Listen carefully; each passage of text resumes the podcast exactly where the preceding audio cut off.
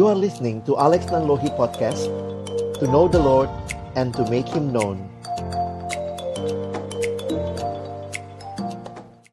Mari sama-sama sebelum kita membaca merenungkan firman Tuhan, kita berdoa.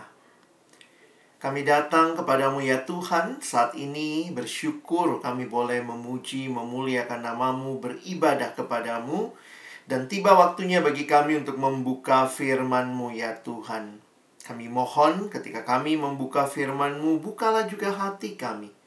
Jadikanlah hati kami seperti tanah yang baik, supaya ketika benih firman Tuhan ditaburkan itu boleh sungguh-sungguh berakar, bertumbuh, dan juga berbuah nyata di dalam kehidupan kami.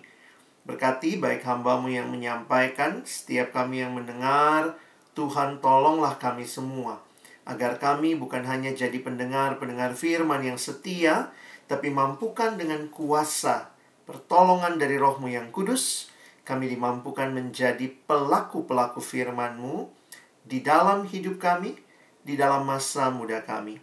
Bersabdalah ya Tuhan, kami umat-Mu sedia mendengarnya dalam satu nama yang kudus, nama yang berkuasa, nama Tuhan kami Yesus Kristus kami menyerahkan pemberitaan firman-Mu. Amin. Shalom, selamat siang teman-temanku yang dikasihi dalam Tuhan Yesus Kristus. Pertama-tama abang bersyukur buat kesempatan ini boleh sharing firman Tuhan dengan teman-teman. Dan tema yang kita sama-sama akan pikirkan hari ini bicara dreams come true ya. Bagaimana di dalam Kristus kita bisa melihat ada pengharapan yang baru ya Bagaimana kita menaruh semua kerinduan kita, mimpi kita di dalam Dia. Nah, saya juga akan coba mereview apa yang teman-teman sudah bahas dari sesi yang awal untuk boleh melihat bagaimana kaitan semuanya ini boleh menjadi satu kesatuan yang utuh. Ya, kita akan sama-sama melihat bagian firman Tuhan yang mendasari perenungan kita. Abang ambil di dalam Ibrani pasal yang ke-10. Ya, kita tidak secara jelas tahu siapa penulis kitab Ibrani. Beberapa orang mengatakan mungkin Rasul Paulus, tapi nampaknya juga bukan karena Paulus terbiasa menuliskan namanya. Sehingga kita tetap mengatakan ini adalah penulis kitab Ibrani yang kita tidak uh, tidak tahu dengan jelas siapa, tetapi ini bagian yang menarik bagaimana bagian dalam kitab Ibrani memberikan kepada kita dasar yang kokoh dan sangat terkait dengan apa yang teman-teman nanti perhatikan di dalam perjanjian lama. Di perjanjian lama itu ada sistem ritual. Orang Israel itu datang kepada Tuhan di dalam ritual mereka harus bawa kurban gitu ya. Mereka harus persembahkan melalui seorang imam. Dan kita tahu bahwa imamlah yang akan membawa persembahan itu kepada Allah ya. Jadi kalau kita perhatikan ritual ini mewarnai ya bagaimana penulis kitab Ibrani menggambarkan apa yang dialami sekarang di dalam Kristus. Kalau dulu harus datang ke bait Allah, harus datang melalui imam, kepada imam dipersembahkanlah kurban, imam membawa kurban itu kepada Allah, maka kita akan melihat bagaimana prinsip ini di dalam perjanjian baru ya ketika Yesus sudah datang dialah kurban yang sempurna maka ada perbedaan Kenapa Abang perlu jelaskan ini? Karena kalau kalian membaca kitab Ibrani itu sangat kental pemahaman perjanjian lama khususnya tentang sistem kurban itu, ya. Nah, karena itu waktu kita membaca nanti dalam Ibrani pasal 10, 19 sampai 25 ada bagian-bagian yang juga terkait dengan sistem kurban di perjanjian lama. Ya, kita lihat sebentar ayatnya. Abang sudah tulis semua di slide jadi kalian bisa perhatikan di depan ya. Saya bacakan buat kita. Jadi saudara-saudara, oleh darah Yesus, kita sekarang penuh keberanian dapat masuk ke tempat ke dalam tempat kudus. Nah, ini apa ini tempat kudus? Nah, teman-teman harus memahami perjanjian lama di mana ibadah di bait Allah itu ada ruang kudus, ada ruang maha kudus ya. dan itulah yang sedang dijelaskan dengan penggenapan di dalam perjanjian baru. Abang lanjut ayat 20. Karena ia atau Yesus telah membuka jalan yang baru dan yang hidup bagi kita melalui tabir yaitu dirinya sendiri. Perjanjian lama antara ruang kudus dan ruang maha kudus ada tirai, ada tabir begitu ya yang memisahkan. Nah, Yesus itu telah membuka jalan yang baru itu yang ditulis di dalam ayat 20 ya. Ayat 21. Dan kita mempunyai seorang imam besar sebagai kepala rumah Allah. Ya, ini balik lagi ya. Imam itulah yang datang membawa persembahan kurban kepada Allah. Di masa yang lalu bukan umat langsung datang kepada Allah, tidak. Tetapi mereka datang melalui imam. Ayat 22. Karena itu, marilah kita menghadap Allah dengan hati yang tulus ikhlas dan keyakinan iman yang teguh. Oleh karena hati kita telah dibersihkan dari hati nurani yang jahat dan tubuh kita telah dibasuh dengan air yang murni. Marilah kita teguh berpegang pada pengakuan tentang pengharapan kita, sebab Ia yang menjanjikannya setia. Dan marilah kita saling memperhatikan supaya kita saling mendorong dalam kasih dan dalam pekerjaan baik. Janganlah kita menjauhkan diri dari pertemuan-pertemuan ibadah kita seperti dibiasakan oleh beberapa orang, tetapi marilah kita saling menasehati dan semakin giat melakukannya menjelang hari Tuhan yang mendekat. Ya, Teman-teman, kembali saya ingin mengingatkan ya bahwa di dalam kitab Ibrani ini adalah penggenapan di dalam Kristus akan apa yang kita baca di dalam ritual khususnya ritual di bait Allah ketika umat datang mempersembahkan kurban. Menarik sekali bahwa dalam kebiasaan pada masa itu setahun sekali ada yang namanya imam besar. Jadi imam besar itu dari keturunan Harun, mereka lah yang bertugas setiap tahun itu diundi siapa yang jadi imam besar. Dan imam besar ini yang akan mewakili umat, dia akan masuk ke ruang maha kudus untuk mempersembahkan kurban kepada Allah. Teman-teman, kalau dengar ceritanya pada waktu itu, setiap kali imam besar masuk setahun sekali, itu saat yang dinanti-nanti dan itu saat yang sangat mendebarkan. Apanya yang mendebarkan? Karena orang harus menanti. Apakah persembahan si imam ini mewakili umat diterima atau oleh Allah atau tidak? Nah, pengalaman itu wah orang menunggu ya, melihat memang jadi gini. Kan ada ruang kudus, ada ruang maha kudus. Nah, waktu itu imam besar saja yang boleh masuk ke ruang Maha Kudus. Jadi kalian bisa bayangkan setiap tahun ketika ada ritual membawa persembahan kepada Tuhan itu harus melalui imam besar, imam besarnya harus masuk ke ruang Maha Kudus dan kalau Tuhan tidak terima. Nah, ini realitanya waktu itu ya.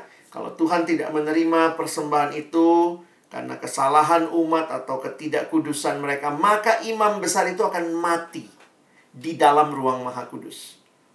Menariknya apa? Teman-teman, ternyata pada waktu itu imam besar saja yang boleh masuk ke dalam ruang maha kudus.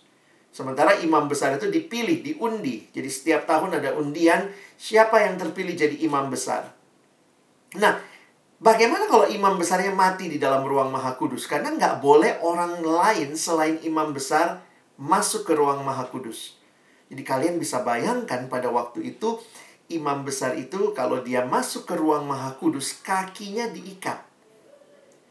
Diikat dengan tali, lalu waktu dia masuk kan ada tirai, dia masuk di balik tirai itu, dia datang kepada Allah, dia persembahkan dan dia berdoa. Nah, kalau dia tidak diterima kurban persembahannya, mati dia di situ. Tapi kan nggak bisa diambil. Nah, makanya kakinya diikat. Kalau memang mati, ya udah ditarik aja begitu ya keluar dari ruang Maha Kudus. Jadi memang setiap tahun itu saat yang paling mendebarkan untuk umat Allah. Apakah Tuhan menerima atau tidak kurban ini? Nah, makanya biasanya mungkin kalau imamnya agak lama di dalam kan orang-orang di luar pada mau tahu ini udah mati atau masih hidup ya. Mungkin ditarik sedikit uh, talinya. Begitu ditarik sedikit mungkin imamnya narik lagi. Eh, gue masih doa gitu ya. Nah, kalau talinya masih gerak, oh berarti masih doa. Tapi kalau ternyata ditarik berkali-kali tidak ada respon, itu berarti mati. Ya, tinggal ditarik aja. Kenapa abang perlu jelaskan ini semua ya? Karena dalam kitab Ibrani ini dijelaskan tentang Yesus. Lihat gambarannya Yesus dikatakan sebagai imam besar agung. Nanti kalian baca Ibrani pasal 8, 9, 10. Yesus adalah imam besar agung. Tetapi bukan hanya itu, Yesus juga sekaligus kurban penebus dosa yang sempurna. Jadi Yesus imamnya, Yesus kurbannya. Nah, itu yang kalau kita perhatikan indah sekali, semua ini digenapkan di dalam Kristus. Imam besar itu menjadi perantara antara Allah dan manusia, itu digenapkan dalam diri Yesus. Dan untuk mendamaikan Allah dengan manusia, ada kurban penebusan dosa. Itu pun digenapkan di dalam Yesus. Jadi, teman-teman, kalau kita belajar keselamatan melalui gambaran yang diberikan, maka perhatikan apa yang Yesus bawa untuk kita. Wah, luar biasa. Yesus memberikan keselamatan melalui apa? Seperti kurban yang setiap kurban itu harus dimatikan, harus dibunuh, darahnya tercurah. Itulah yang menjadi pola ritual ketika mempersembahkan kurban. Nah, perhatikan ada tiga hal yang kita baca tadi dari bagian pertama ayat-ayat yang kita baca ya. Coba kita lihat. Apa yang terjadi? Pertama, itu ayat 19. Jadi saudara-saudara oleh darah Yesus kita sekarang penuh keberanian dapat masuk ke tempat kudus. Beda dengan perjanjian lama penuh ketakutan.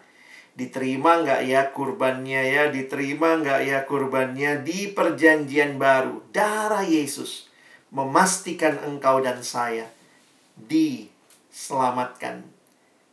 Memastikan kita penuh keberanian dapat masuk ke tempat kudus. Jadi lihat ya, penulis kitab Ibrani memberikan gambaran penggenapan. Darah Yesus membawa kita masuk ke tempat kudus. Karena darah Kristus kita yang percaya kepadanya disucikan, diperdamaikan dengan Allah, dan dilayakkan masuk ke hadirat Allah tanpa halangan lokasi dan waktu. Dulu harus di Palestina, harus di bait Allah, di situlah harus imam besar, dan itu pun belum tentu diterima ya ketakutan mereka nunggu diterima nggak ya diterima nggak ya tapi darah Kristus Kalimatnya tadi mengatakan kita dengan penuh keberanian boleh datang menghampiri Allah. Kapan? Kapan saja, di mana, dari mana saja di seluruh dunia.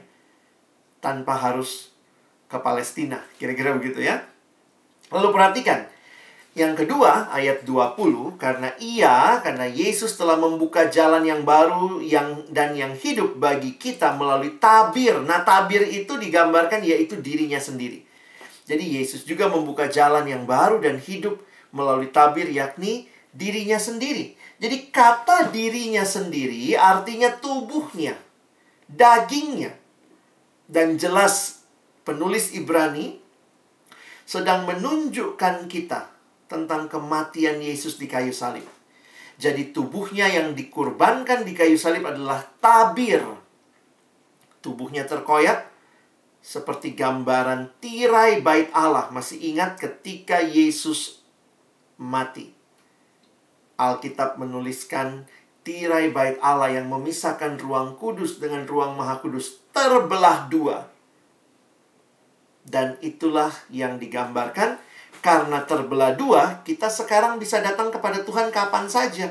Tidak usah lewat imam, tidak usah di dalam ruang maha kudus. Karena akses tabir itu telah terkuak melalui tubuh Kristus, melalui karyanya di kayu salib, kita boleh dapat jalan masuk kepada Allah, kepada hadirat Allah. Dan Yesus Kristus adalah satu-satunya yang bisa membawa saudara dan saya kepada Allah. Dan Jadi gambarannya darahnya, tubuhnya sebagai tabir, darahnya yang tadi menyucikannya seperti darah kurban.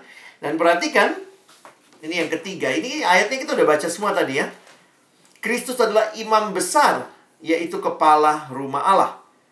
Jadi bayangkan ya, ingat kan? Setiap tahun imam besar harus mempersembahkan kurban. Masuk ke ruang maha kudus melalui tabir untuk mempersembahkan kurban kepada Allah. Apa maksudnya? Yesus adalah imam besar. Ini menunjukkan selain jalan kepada Allah, Yesus Kristus jugalah yang dapat mempertemukan manusia dengan Allah dan membangun komunikasi yang akrab dengan Allah secara bebas. Teman-teman ingat baik-baik. Keselamatan kita hanya di dalam Kristus.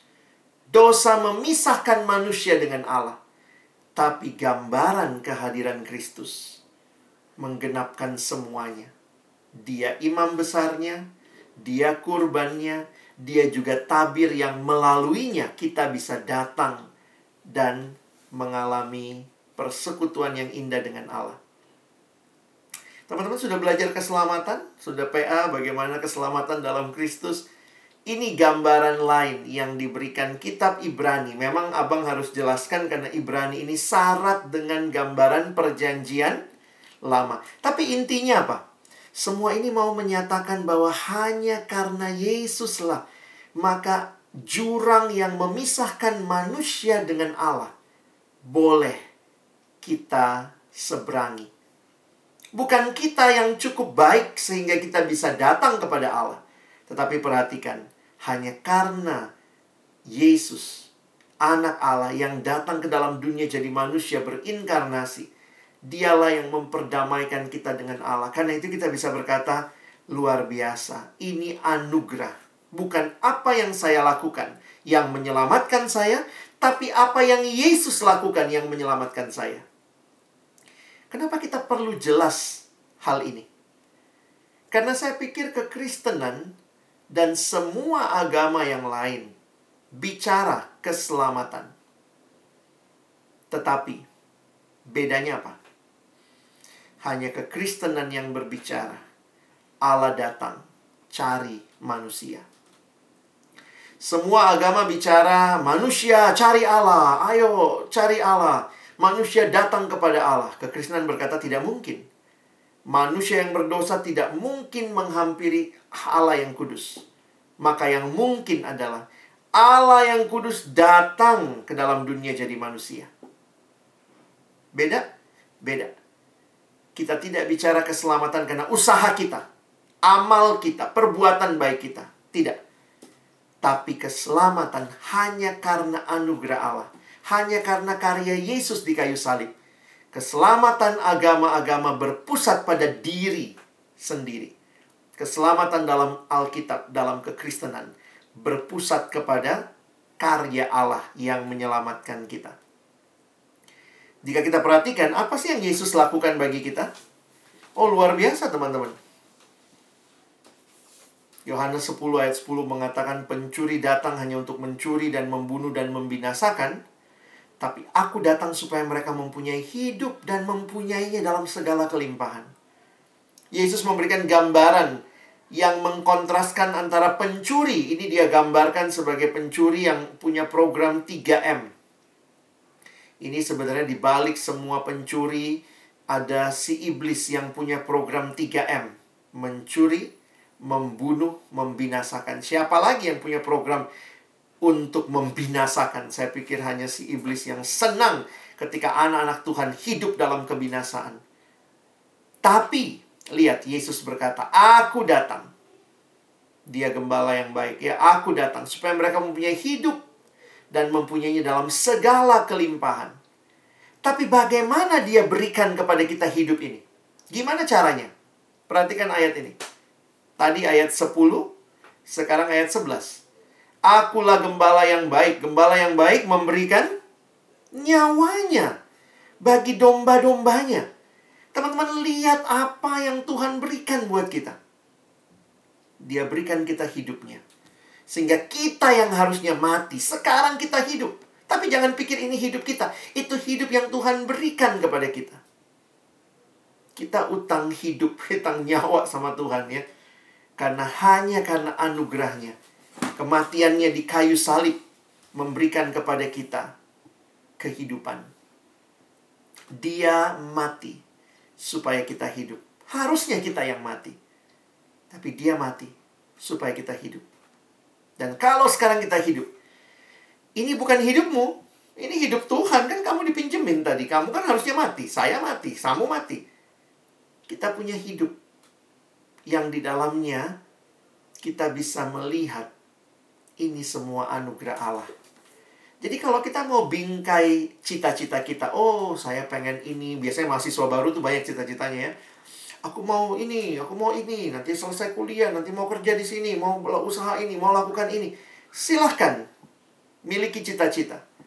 Tetapi cita-citamu hendaklah engkau bingkai di dalam penghayatan.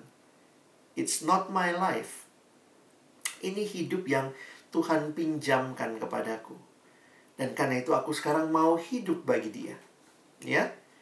Kalau saya hidup bagi Tuhan, maka cita-citaku bukan cuma aku yang menentukan. Tanya sama Tuhan. Tuhan, ini hidupmu. Harusnya aku mati. Eh, aku kok bisa hidup? Berarti engkau pinjamkan hidup kepadaku. Berarti ini punya siapa? Punyamu Tuhan. Kalau aku bicara cita-cita, bukan cuma cita-citaku. Tapi apa cita-cita Tuhan bagi diriku? Remaja di Amerika sampai pakai gelang ya WWJD. What would Jesus do? Gelang itu mengingatkan mereka, this is not my life. Aku harusnya mati dalam dosa. Ini hidup, kok bisa hidup? Ini hidupnya Tuhan. Kalau begitu selalu ingat. Saya milik Tuhan. What would Jesus do? Apa yang kira-kira akan jadi respon Yesus? Apa yang akan Yesus lakukan? Jadi what would Jesus do mengingatkan ini hidup milik Tuhan. Kalau demikian selalu ingat kira-kira kalau Yesus diajak temannya nyontek ikut nggak ya? Kan ini bukan hidupmu, ini hidup Yesus dalammu. Kalau diajak temannya nyontek, nyontek nggak ya? Kalau Yesus diajak temannya nonton film porno, ikut nggak ya? What would Jesus do? Apa yang akan Yesus lakukan?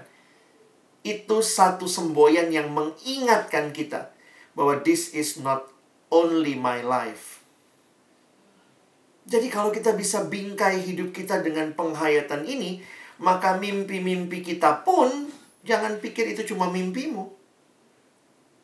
Selalu tanya, Tuhan mau apa? Apa yang engkau kehendaki? Dan perhatikan, bukan cuma kematian Kristus membawa kepada kita kehidupan, tapi sekarang lihat ya, kalau kematiannya membawa kehidupan, tapi kan Yesus nggak cuma mati ya. Apa yang terjadi setelah Yesus mati?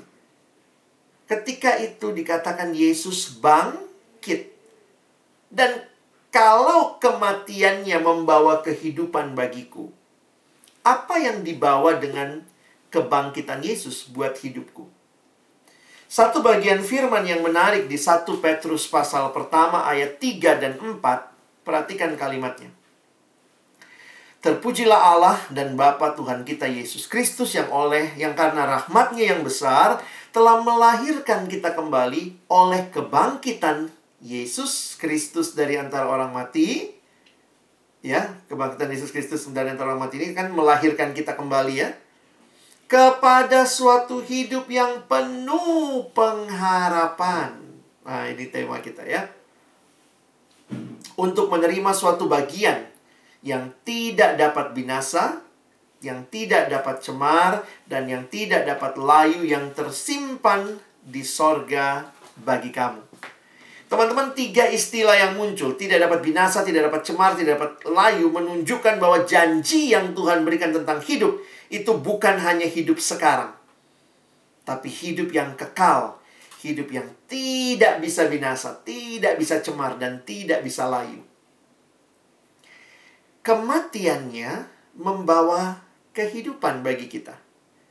Namun yang menarik lagi, kita lanjutkan, kebangkitannya membuat kita sekarang menjalani hidup dengan penuh pengharapan.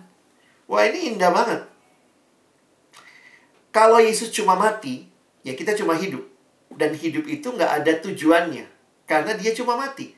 Berarti sesudah nanti kita hidup, kita dapat hidup, eh mati juga. Ya udah, That's all. Siklus hidup manusia lahir, hidup, mati. Lahir, hidup, mati. Tetapi karena Yesus hidup, menarik ya? Yesus bangkit, maka ternyata siklus hidup itu bukan berakhir pada kematian. Bukan cuma lahir, hidup, mati, lahir, hidup, mati, lahir, hidup, mati. Tetapi karena Yesus bangkit, lahir, hidup, mati, bangkit. Berarti ada pengharapan. Dan bayangkan kalau kita punya pengharapan ini, wow, itu luar biasa sekali. Kenapa? Karena abang pikir begini. Yang paling menyedihkan di dalam dunia ini sebenarnya bukanlah hidup penderitaan bagi saya yang paling mengerikan di dalam hidup itu bukanlah penderitaan. Kadang-kadang kan kita lihat orang menderita atau kita ngalamin penderitaan, aduh kayaknya sedih banget hidupku. Saya pikir yang paling menyedihkan dalam hidup itu bukanlah penderitaan, tetapi ketika hidup tanpa pengharapan. Saya ulangi.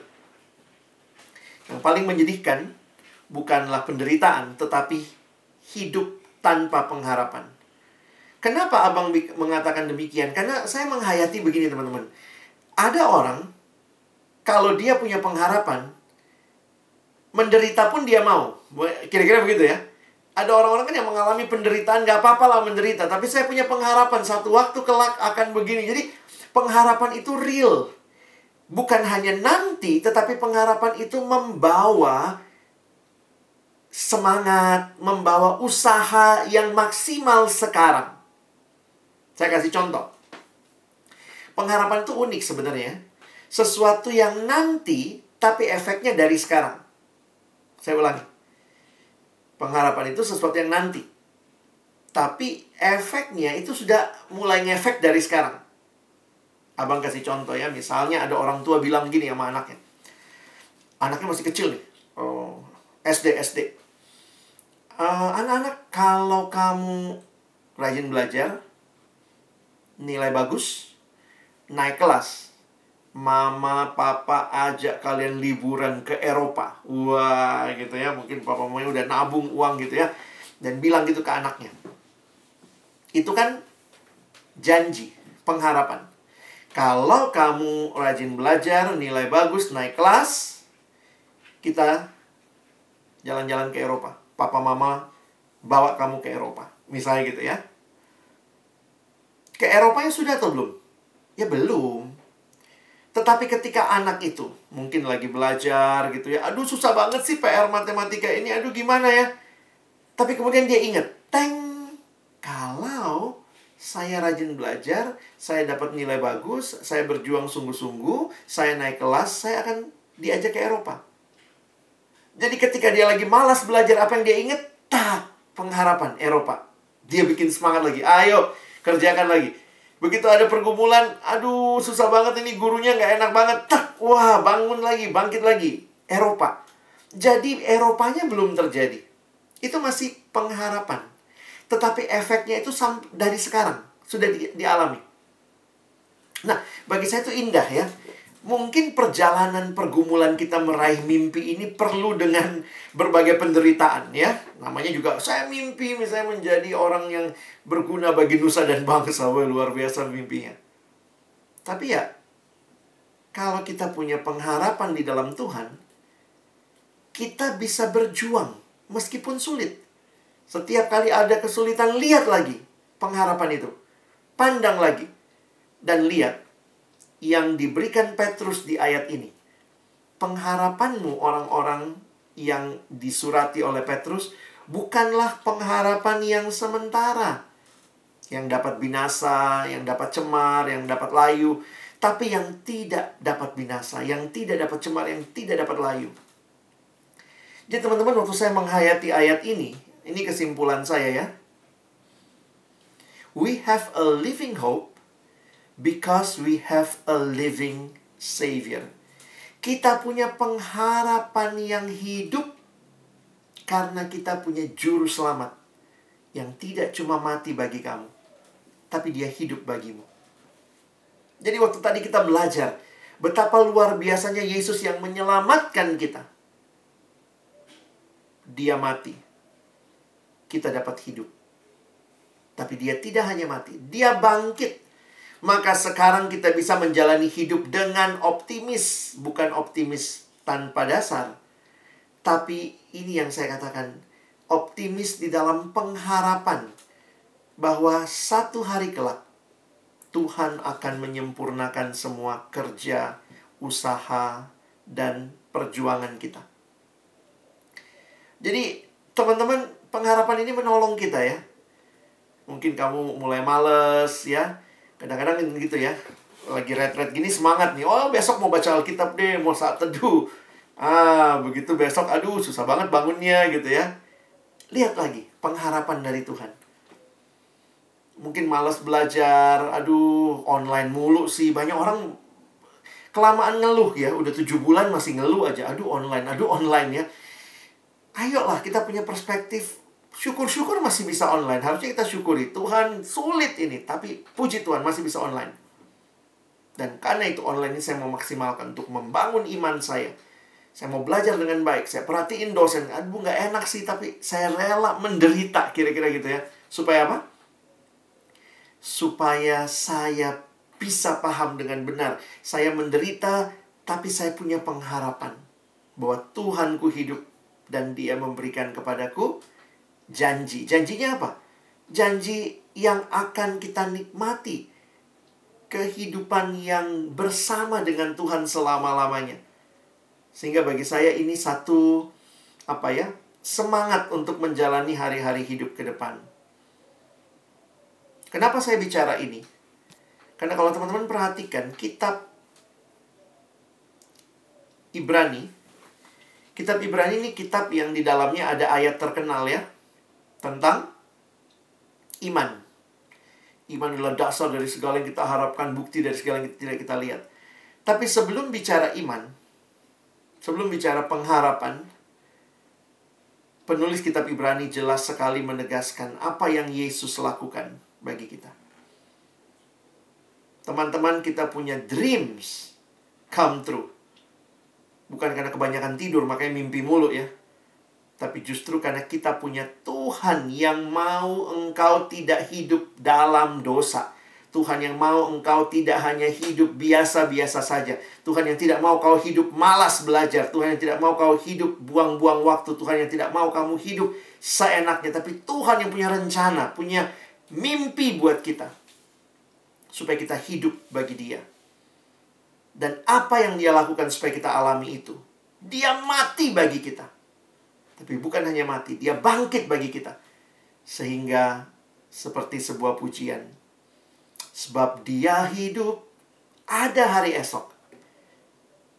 Sebab dia hidup, ada hari esok. Sebab dia hidupku tak gentar karena ku tahu dia pegang hari esok. Hidup jadi berarti sebab dia hidup. Nah, teman-teman, saya tutup sedikit dengan ayat-ayat tadi. Sebenarnya kita belum selesai membahasnya ya. Kalau kalian lihat refleksi dari bagian ini, lihat hal-hal yang bisa kita responi. Karena ketika sudah bicara ayat 19 sampai ayat 21, kitab Ibrani pasal 10 tadi, maka penulis kitab Ibrani melanjutkan dengan istilah ini. Nanti kalian bisa perhatikan ini polanya menarik ya. Yesus Kristus ini dasar, dia yang mati bagi kita, dialah imam besarnya, dialah tabirnya, dialah juga kurbannya.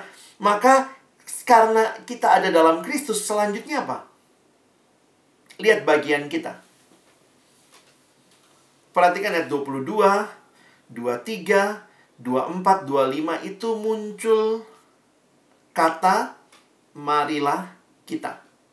Marilah kita. Ada tiga marilah kita yang abang ingin soroti. Pertama, marilah kita yang pertama itu ada di ayat 22. Karena itu marilah kita. Jadi karena itu kalau dalam konteks kalimat mesti lihat yang atasnya karena Yesus sudah mati dan bangkit bagi kita. Karena itu, marilah kita menghadap Allah dengan hati nurani, hati yang tulus ikhlas, dan keyakinan iman yang teguh. Mungkin perhatikan yang abang buat warna kuning. Bagi saya menarik ya. marilah kita yang pertama berkaitan dengan iman. Bangun imanmu. Karena Yesus sudah mati dan bangkit buat kamu, bangunlah imanmu sungguh-sungguh di dalam keyakinanmu kepada Kristus. Yang kedua, marilah kita muncul lagi. Karena Kristus sudah mati dan bangkit, marilah kita berpegang teguh pada pengakuan tentang pengharapan kita. Sebab ia yang menjanjikannya setia. Wah, bagi saya ini menarik juga loh teman-teman ya. Ini kan trilogi yang juga biasa muncul dalam surat-surat Paulus. Iman, pengharapan. Ya, itu semua kita alami karena apa? Karena tadi Yesus sudah mati dan bangkit. Karena itu marilah berpegang teguh pada iman. Marilah berpegang teguh pada pengharapan. Nah, tadi ya, iman dan pengharapan juga di dalam ayat ini disinkronkan. Iman adalah dasar dari segala sesuatu yang kita harapkan dan bukti dari segala sesuatu yang tidak kita lihat. Itu Ibrani 11 ayat 1. Pegang teguh kepada imanmu. Dan bagi saya yang menarik, inilah sebenarnya ciri hidup umat Allah ya, triloginya Paulus. Punya iman, punya harap, iman kepada Allah, pengharapan kepada janji Allah, dan tentunya yang ketiga apa? Kalau ada iman, ada pengharapan, ada kasih. Jadi apa hubungannya ini semua? Ini semua kamu nikmati kalau Kristus sungguh-sungguh jadi Tuhan dan Juru Selamat dalam hidupmu yang sudah mati dan bangkit dia memberikan kita iman yang makin teguh kepada Allah. Pengharapan akan janji Allah. Allah tidak bohong, pasti akan tergenapi, kita pasti akan hidup kekal, kita pasti akan mengalami kehidupan yang berkelimpahan di dalam Kristus dan kasih. Di mana kasihnya ini yang ketiga ya ayat 24. Marilah kita saling memperhatikan supaya kita saling mendorong dalam kasih dan dalam pekerjaan baik. Dan apa buktinya kita saling mendorong? Jadi menarik teman-teman lihat ya arahnya. Iman kepada Allah. Janji Allah, pengharapan itu kepada yang nanti akan Allah kasih. Tapi kasih ini arahnya horizontal ya. Sesama. Makanya lihat nih. Marilah saling memperhatikan supaya saling mendorong dalam kasih dan dalam pekerjaan baik. Bahkan ada ayat 24 dilanjutkan dengan ayat 25. Janganlah menjauhkan diri dari pertemuan ibadah kita. Seperti yang dibiasakan oleh beberapa orang. Tetapi marilah kita saling menasehati, semakin giat melakukannya menjelang hari Tuhan yang mendekat. Jadi teman-teman perhatikan, kasih ini jadi bagian kita. Dan bagi saya karena itu salah satu caranya engkau dan saya bertumbuh kita selalu butuh komunitas. Bersyukur ada PMK di kampus. Ada persekutuan mahasiswa Kristen seperti ini. Jangan jauh dari pertemuan ibadah. Ternyata dari zaman penulis kitab Ibrani ada yang suka males datang ya, makanya ada ayat ini. Jangan menjauhkan diri dari pertemuan ibadah seperti dibiasakan oleh beberapa orang. Ada juga yang waktu itu biasa nggak datang gitu ya, biasa nggak hadir. Tapi lihat cara penulis Ibrani mengatakan, marilah kita saling menasehati dan semakin giat melakukannya menjelang hari Tuhan yang mendekat. Ingat teman-teman, Tuhan menghendaki kita bersekutu. Dalam persekutuan Tuhan mau memberikan pertumbuhan buat kita. Sehingga saya juga melihat ya, Dreams come true itu ketika engkau juga boleh menikmati komunitas yang Tuhan berikan buat kita. Allah sendiri menghendaki kok manusia untuk saling mengasihi. Masih ingat kejadian 2 ayat 18? Tidak baik kalau manusia itu seorang diri saja. Siapa yang bilang tidak baik? Tuhan. Tidak baik kalau manusia itu seorang diri. Memang Tuhan punya kehendak kita saling mengasihi. Jadi bayangkan setelah semua diciptakan baik, baik, baik, baik, tiba-tiba ada kalimat tidak baik. Kalau apa? Kalau manusia itu seorang diri. Makanya saya mengutip kalimat dari John Stott, dia mengatakan begini. Sebagaimana ikan dibuat untuk air, umat manusia dibuat untuk kasih, untuk mengasihi Allah dan mengasihi sesama kita. Di mana ini kita pelajari ya di Alkitab. Coba lihat ya. Di Alkitab tuh banyak kata one another. Bahasa Indonesia pakai istilah saling, ya. Nih, coba lihat nih, saling.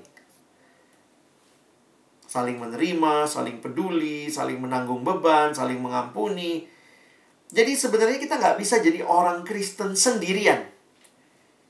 Oh, saya udah ikut retret. Terima kasih panitia, pengurus, saya sudah ikut retret. Sudah, saya nggak mau datang lagi. Sampai lulus nanti saya nggak mau ikut persekutuan. Ya nggak bisa. Kalau engkau mau bertumbuh, ini tempat yang Tuhan sediakan. One another. Kalian mungkin akan ditawarkan, mau nggak menikmati kelompok kecil, dibina lebih lanjut. Ini kesempatan yang Tuhan kasih.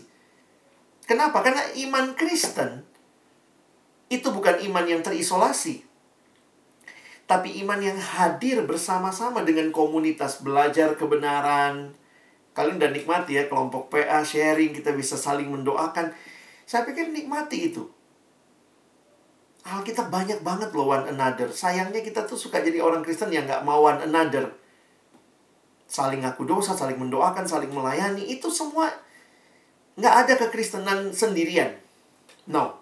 You miss the point of being a Christian kalau kamu ngertinya sendiri. Kurang banyak nih ayat. Nih, abang tambahin. Lihat sendiri ya.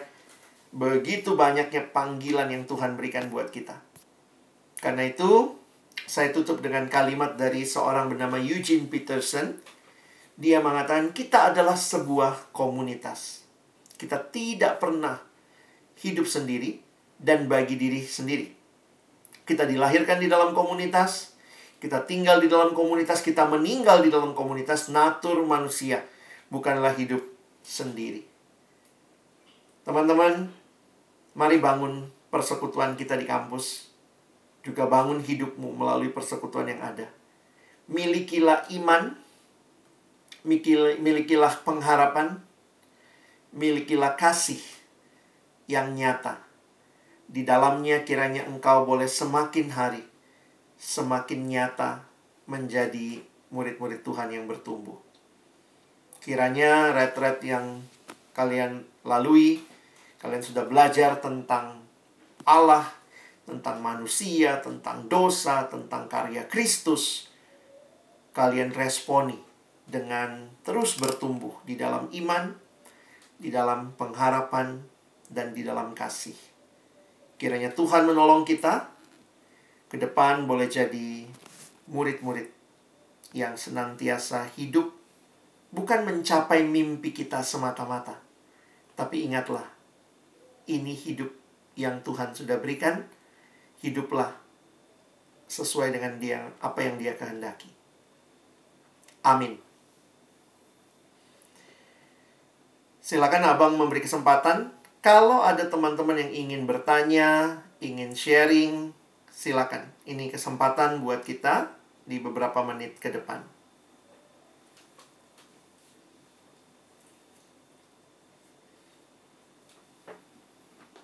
Iya, silakan deh.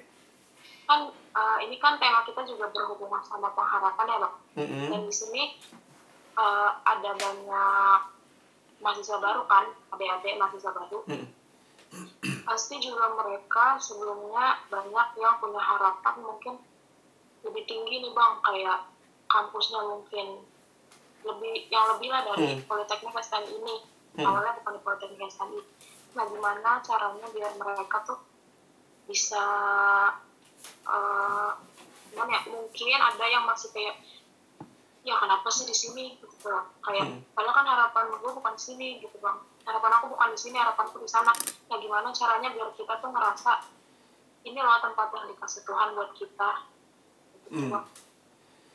ya thank you pertanyaannya dek ya bang Abang ngerasa satu hal yang menarik dalam kehidupan manusia, kita itu makhluk yang berpengharapan. Ya. Kenapa demikian? Karena memang Tuhan yang menciptakan kita, Tuhan yang memberikan kemampuan kita untuk berharap. Nah, cuma memang kita harus sadari sering kali kita yang terbatas ini melihat harapan itu hanya kepada apa yang kita mau. Jadi jujur aja kita harus e, mungkin kalau kalimat abang gini ya, Mari bingkai ulang pengharapanmu. Apakah itu pengharapan yang benar atau tidak? Contohnya tadi ya yang saya bilang. Bagi saya setelah belajar tema ini, yang paling penting adalah saya tahu ini hidupnya Tuhan yang Tuhan mau buat saya. Ini bukan hidupku, ini hidupnya Kristus yang dipinjamkan sama saya.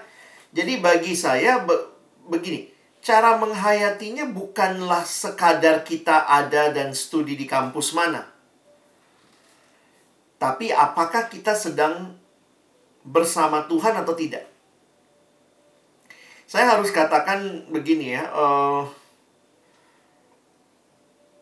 ya beberapa tahun yang lalu abang pernah pernah belajar lah dalam satu saat teduh ya satu saat teduh di situ saya jadi sadar sebenarnya hati hati-hati kita hanya melihat yang di depan mata kita ya jadi waktu itu saya baca satu bagian dalam kitab keluaran pasal 33 di dalam ayat itu Israel kan bandel banget tuh. Mereka bikin anak lembu emas. Tuhan marah. Nah, waktu itu Tuhan bilang sama Musa begini. Oke, okay, Musa. Uh, aku nggak akan bareng sama kalian. Aku nggak akan berjalan sama orang Israel. Karena kalau mereka terus bandel begitu, bisa-bisa aku musnahkan nanti. Tuhan ngomong begitu. Jadi Tuhan kasih tawaran sama Musa, aku tetap akan bawa kalian ke Kanaan. Jadi kan itu dalam perjalanan ya. Aku tetap akan bawa kalian masuk Kanaan, tapi aku tidak akan berjalan bersama kamu. Jadi Tuhan menawarkan Musa, aku akan minta atau Tuhan akan mengutus malaikat untuk berjalan bersama kamu. Nanti kalian baca itu ya di dalam Keluaran 33. Jadi Tuhan bilang sama Musa, aku nggak jalan sama kamu. Tapi kamu tetap akan masuk kanaan. Saya akan utus malaikatku berjalan bersama kamu sampai kamu masuk kanaan.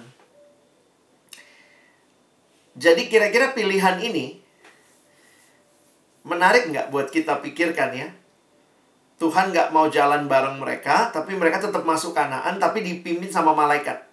Kira-kira kalau kamu jadi Musa, kamu terima nggak tawaran Tuhan ini? Kan sebenarnya logikanya Tuhan bilang gini, kalau mau aku jalan bareng kamu, kamunya mesti berubah. Karena kalau kamu nggak berubah, aku jalan sama kamu, kamu tetap bandel, makin lama makin banyak yang mati kamu. Karena peristiwa anak lembu emas itu, orang Israel tuh di, di, dibunuh Tuhan 3.000 orang. Saking mereka menyembah berhala. Hari itu 3.000 yang mati. Makanya Tuhan tawarin sama Musa, oke, okay, tetap masuk kanaan, aku nggak jalan sama kamu, malaikatku akan kuutus bersama kamu. Saya mikir-mikir ya, kalau saya jadi Musa, saya terima nggak tawarannya. Yang penting masuk kanaan. Yang penting masuk kanaan. Tapi kalimat Musa menarik loh teman-teman. Nanti baca ya. Musa bilangnya apa? Di ayat 15. Jika engkau sendiri tidak berjalan bersama kami, Tuhan, jangan pernah suruh kami berangkat dari tempat ini. Karena dari mana kami dibedakan dari bangsa-bangsa lain di muka bumi? Bukankah karena engkau berjalan bersama kami? Jadi kayak Musa bilang, please Tuhan, justru kami ini jadi umat Israel karena engkau berjalan bersama kami. Kalau sekarang yang diganti malaikat yang jalan, kami siapa? Kira-kira gitu ya. Nah, akhirnya abang ambil kesimpulan begini. Ini kesimpulan saya ya dari perenungan itu. Waktu itu Israel ada di mana? Di padang gurun. Saya akhirnya menyimpulkan, ternyata buat Musa, lebih baik bersama Tuhan di padang gurun daripada masuk tanah kanaan tanpa Tuhan. Saya ulangi ya. Buat Musa, lebih baik bersama Tuhan di padang gurun daripada masuk kanaan tanpa Tuhan. Kenapa abang cerita ini? Banyak kali dalam hidup kita tidak dapat apa yang kita harapkan. Benar nggak? Banyak lah. Kadang-kadang saya melayani anak remaja, anak SMA gitu ya. Karena abang banyak di sekolah-sekolah gitu. Itu ada aja komplainnya. Kenapa manusia ini memang nggak pernah puas ya? Ada yang kesel lah. Kenapa dia papaku? Kenapa dia mamaku? Kenapa ini sekolahku? Kenapa sih dapat guru guru matematika kayak dia? Kenapa sih? Kenapa sih? Kenapa sih?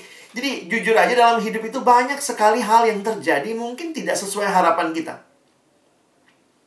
Tapi dari refleksi saya terhadap keluaran 33, sebenarnya indahnya hidup bukanlah semua yang kita harapkan tercapai. Bukan itu indahnya hidup. Tapi indahnya hidup adalah ketika ada hal-hal yang tidak tercapai sesuai keinginan kita pun. Tapi di situ kita tahu Tuhan sedang berjalan bersama kita. Itulah keindahan hidup. Saya nggak bisa salahin kalau kalian bilang, ah kayaknya bukan di sini kampusku, kamu tahun depan mau ujian lagi, tes lagi, ya itu urusanmu, itu pilihanmu. Tapi yang abang ingin ingatkan begini, kalaupun sekarang kamu rasa ini bukan harapan saya, saya nggak pernah milih ini. Mungkin orang tua bilang pilihlah daripada kau nggak kuliah, atau mungkin saya nggak pengen, saya maunya tetap di kampus yang ini, yang itu. Tapi poin abang begini, kamu lagi bersama siapa sekarang? Banyak orang masuk universitas yang dia mau, terus dia lupa Tuhan. Sedih juga loh. Jadi kadang-kadang abang berpikir, bukan ada di UI, bukan ada di ITB yang paling penting. Tapi apakah kamu di UI bersama Tuhan? Apakah kamu di ITB bersama Tuhan? Apakah kamu ada di STMI bersama Tuhan? Bagi saya, ada di STMI bersama Tuhan jauh lebih baik daripada ada di UI tanpa Tuhan. Dapat poinnya? Jadi, kita bisa punya harapan-harapan, tapi ingat, Waktu harapan tercapai, pastikan itu bersama Tuhan. Waktu harapan tidak tercapai pun, banyak hal dalam hidup tidak sesuai harapan. Tapi biarlah kita jalani bersama Tuhan. Karena di situlah Tuhan kasih kekuatan. Tuhan kasih cara pandang baru melihat. Beberapa kali saya dapat sesuai, eh, tidak sesuai yang saya harapkan. Tapi ternyata, jadi abang ini salah jurusan. ya Kalau mau dibilang pengalaman masa lalu saya. Walaupun saya kuliah, saya alumni UI. Saya kuliah di UI, tapi jujur, saya nggak bangga masuk UI di zaman itu. Kenapa? Karena saya rasa saya salah jurusan. Saya maunya teknik. Saya dapatnya fisik. Buat orang ya ampun bang, syukur-syukur bisa dapat fisik. Saya dapatnya ilmu komunikasi lagi. Salah satu passing grade-nya nomor 2 tertinggi di fisik UI. Tapi karena saya ngerasa salah jurusan, jadi saya tetap aja nggak jadi teman-teman ini juga masalah hati ya, bukan masalah masuk UI nggak masuk UI, tapi poinnya waktu itu saya bilang saya maunya ke dok, eh, saya maunya teknik Tuhan. Jadi saya jalanin kenapa saya eh, PMDK bebas tes. Jadi sekarang apa namanya jalur undangan kali ya. Tapi waktu itu kami namanya jalur prestasi. Nah, tadinya saya nggak mau ngambil. Saya nggak mau ngambil. Karena saya pikir saya maunya teknik. Tapi saya ingat guru saya ngomong, nggak boleh nggak diambil ya nak, nanti ke tahun depan adik kelasmu nggak dapet. Waduh, jadi kayak saya terpaksa lah ngambil. Dan waktu saya jalanin itu, awal-awal tuh saya komplain terus sama Tuhan. Apaan sih? Karena saya nggak ngerti. Kenapa? Jadi saya waktu itu milih capcis cus, bener-bener tutup mata, pilih aja gitu. Ternyata cuma saya yang lolos dari SMA saya. Jadi waktu saya masuk, walaupun UI, saya nggak ngerti. Bagi saya ini nggak sesuai harapan saya. Tapi ketika saya buka mata lebih jauh, saya belajar jalani bersama Tuhan ya. Saya ingat satu waktu saya duduk di, di kuliah bersama 400 orang. Waktu itu kuliah umum ya. Saya di kuliah tuh coret-coret. Saya pikir ngapain gue di sini ya? Ini kan bukan yang saya mau. Tapi ternyata Tuhan berbicara banyak kepada saya melalui persekutuan mahasiswa di kampus saya ada penyambutan mahasiswa baru seperti ini. Saya kenal abang kakak yang baik dan waktu itu mereka ajak saya ikut kelompok kecil gitu ya. Terus kemudian saya jadi belajar lagi melihat begini. Mungkin ini buat saya salah jurusan. Nggak sesuai harapan. Tapi ternyata Tuhan membukakan Lex, gimana kerohanianmu? Apakah engkau bertumbuh dalam Tuhan? Jadi saya menikmati tuh. Dan akhirnya tahun ke depan saya memutuskan saya nggak tes lagi. Tuhan memang di sini bagiannya. Bahkan saya bersyukur saya bisa dibangun bangun Tuhan dalam dalam kerohanian yang lebih baik gitu. Dan saya nggak tahu kalau saya masuk yang yang saya harapkan ya mungkin juga bisa baik, tapi bisa jadi juga karena saya dapat yang saya harapkan jadi ya sudah. Ya udah, jadi kita kayak merasa diri puas begitu. Nah, jadi poinnya abang adalah waktu kau dapat yang kau harapkan, pastikan kamu sama Tuhan. Kalaupun kamu lagi merasa ini bukan seperti yang kamu harapkan, pastikan juga kamu tetap bersama Tuhan, tetap jalin relasi dengan Tuhan, jangan ngambek gitu ya. Terus buka matamu melihat hal-hal yang Tuhan sediakan dan bisa jadi kamu seperti abang juga gitu ya, seperti kakak-kakakmu yang di sini. Bahkan melihat hal yang mungkin kamu nggak akan dapat kalau kamu di kampus lain. Itu balik lagi pergumulan tiap orang. Tetapi prinsipnya adalah mimpimu biarlah ada Tuhan di dalamnya. Thank you.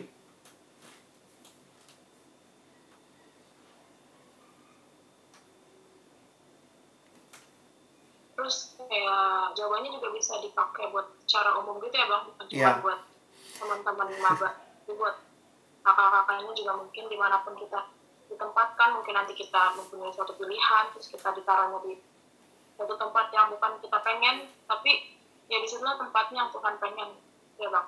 Iya. Banyak banyak hal dalam hidup tuh nggak sesuai harapan kok ya. Iya. Jadi kadang ya kayak gini ya waktu masuk ke tempat yang kamu paling pengen pun juga ada aja nggak sesuai harapan yang mungkin jurusannya sesuai eh dosennya nggak sesuai. Iya jadi jangan pernah hanya melihat harapan-harapan kita, tapi lihatlah Tuhan yang ada di tengah harapan-harapan yang sedang kita gumuli itu, deh. Terus sedikit yang aku dapat dari Bapak Alex tadi yang pengharapan kepada Allah ialah pengharapan yang hidup. Maka itu Tuhan mau kita hidup bagi dia dengan cara berpengharapan bangun iman dengan sungguh-sungguh ke Kristus gitu. Nah, untuk meresponi firman Tuhan,